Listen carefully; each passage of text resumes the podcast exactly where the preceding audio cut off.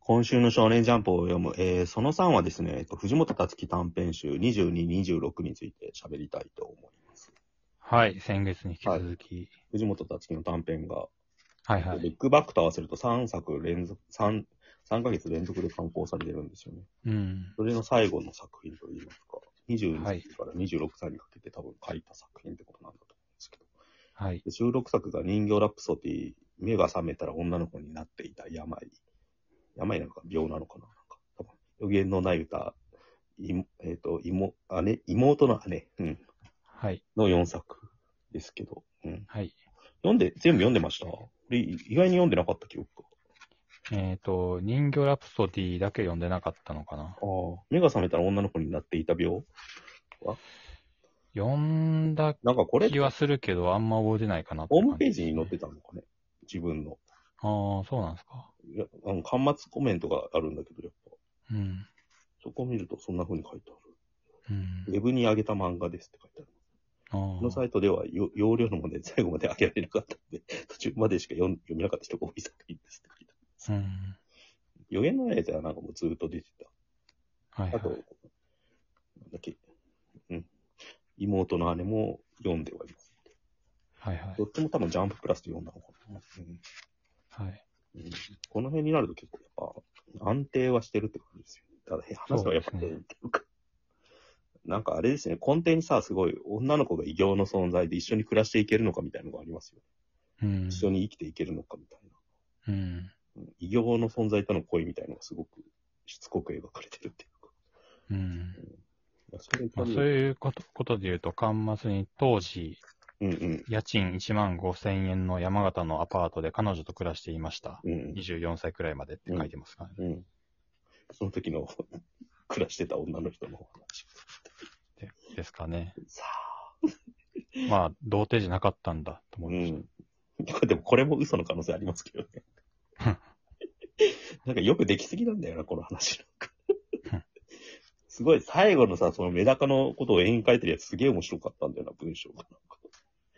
当時飼ってたメダカが死ん、メダカが死んで、それを寄生獣みたいにゴミ箱に捨てようとしたのですが、埋葬しでて、言われて。埋葬しないいで食べたっていうメダカをしたらすげえお腹壊して胃腸炎になって、うんでもそのことを彼女には当時言えなくて、うんで、今はその飼ってたメダカを食べた罪悪感よりも彼女に嘘をついたことの方が、今でもずっと記憶に残っています。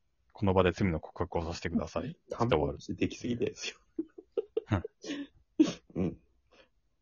なんかめ言うてあ、ますアリがメダカを持ってこうとする絵とかはすげえ本当チェーンソーマンになんかその地獄の描写に近いのあったから、案外本当なのかなって気がする。うん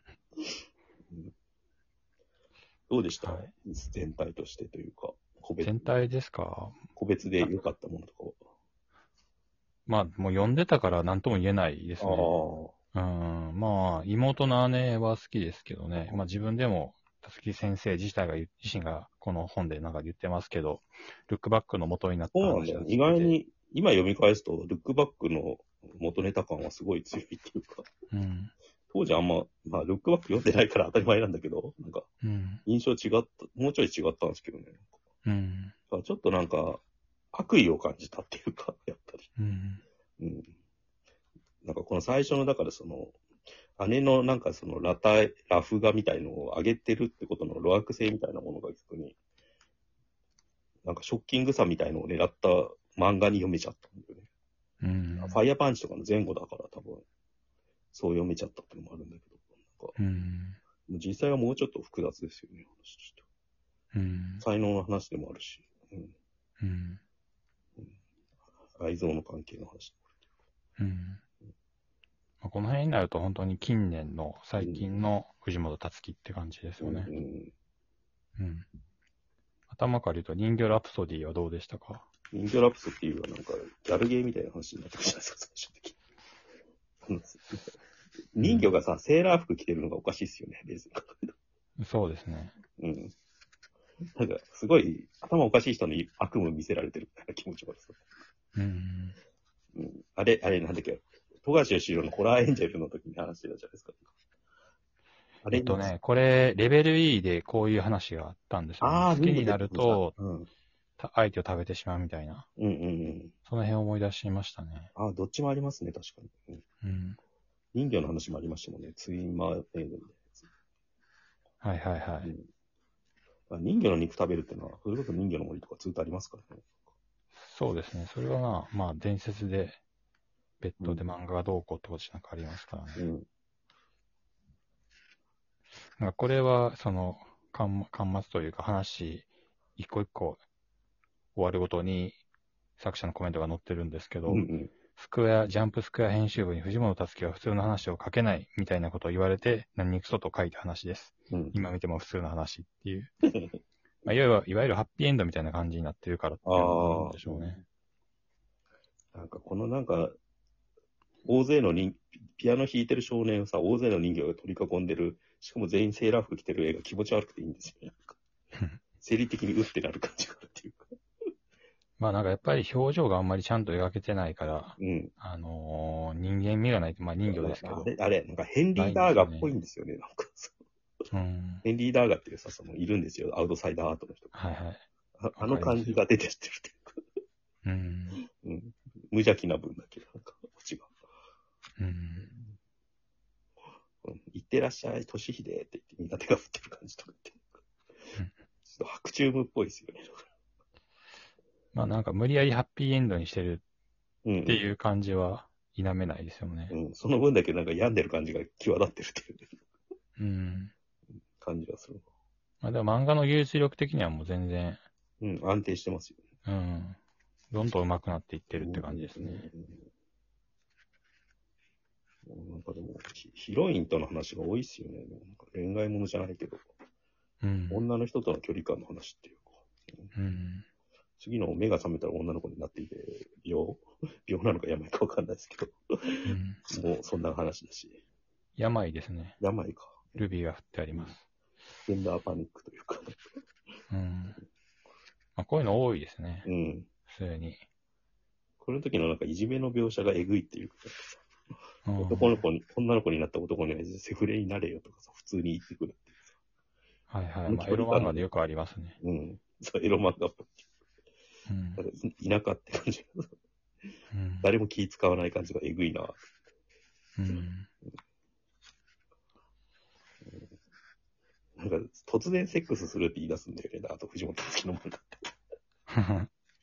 セックスするとか、 この間のやつもそうです し、この距離感のなさ何なんだって思いますよね。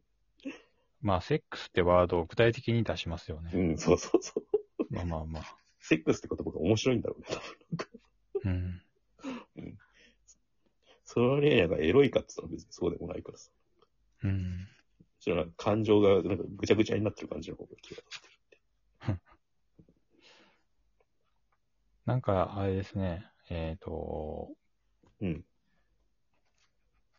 えー、妹の姉でも書かれてたのが、あの、ふお風呂に一緒に入っているうんところで、後ろから抱い抱いているというか一緒に入って、うんうん。そうやってチェーンソーマンでもあったじゃないですか、パワーとあー電池が入ってるみたいうんな。なんかあ、ああいうの見ても全然エロくないんですよね。うんうん藤野たつきが書くと。うんうん。ラフが書いてるセンスなんだろうね、多分。うん。うんそう生々しくななならないってういんう。。冷静に見てる感じはどっかするよね。に肉体は別に描けてるんだけどっていう、なんか性に関してそういうようなうん感。覚なんでしょうね、きっと。うん。うん。一個距離感があるんだよね。なんかだからうん。対象を見てる自分みたいなのが常に出ちゃうっていうか、うん。うん、それがいいのか悪いのかわかんないですけど、まあ、作家性ですよね、ここまで来ちゃうと。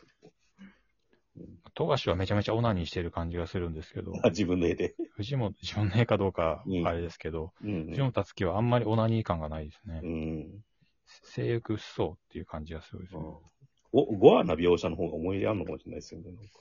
うん。そのやっぱり予言のない歌とかも、なんか、動物死ぬ描写とかえぐいなって思います。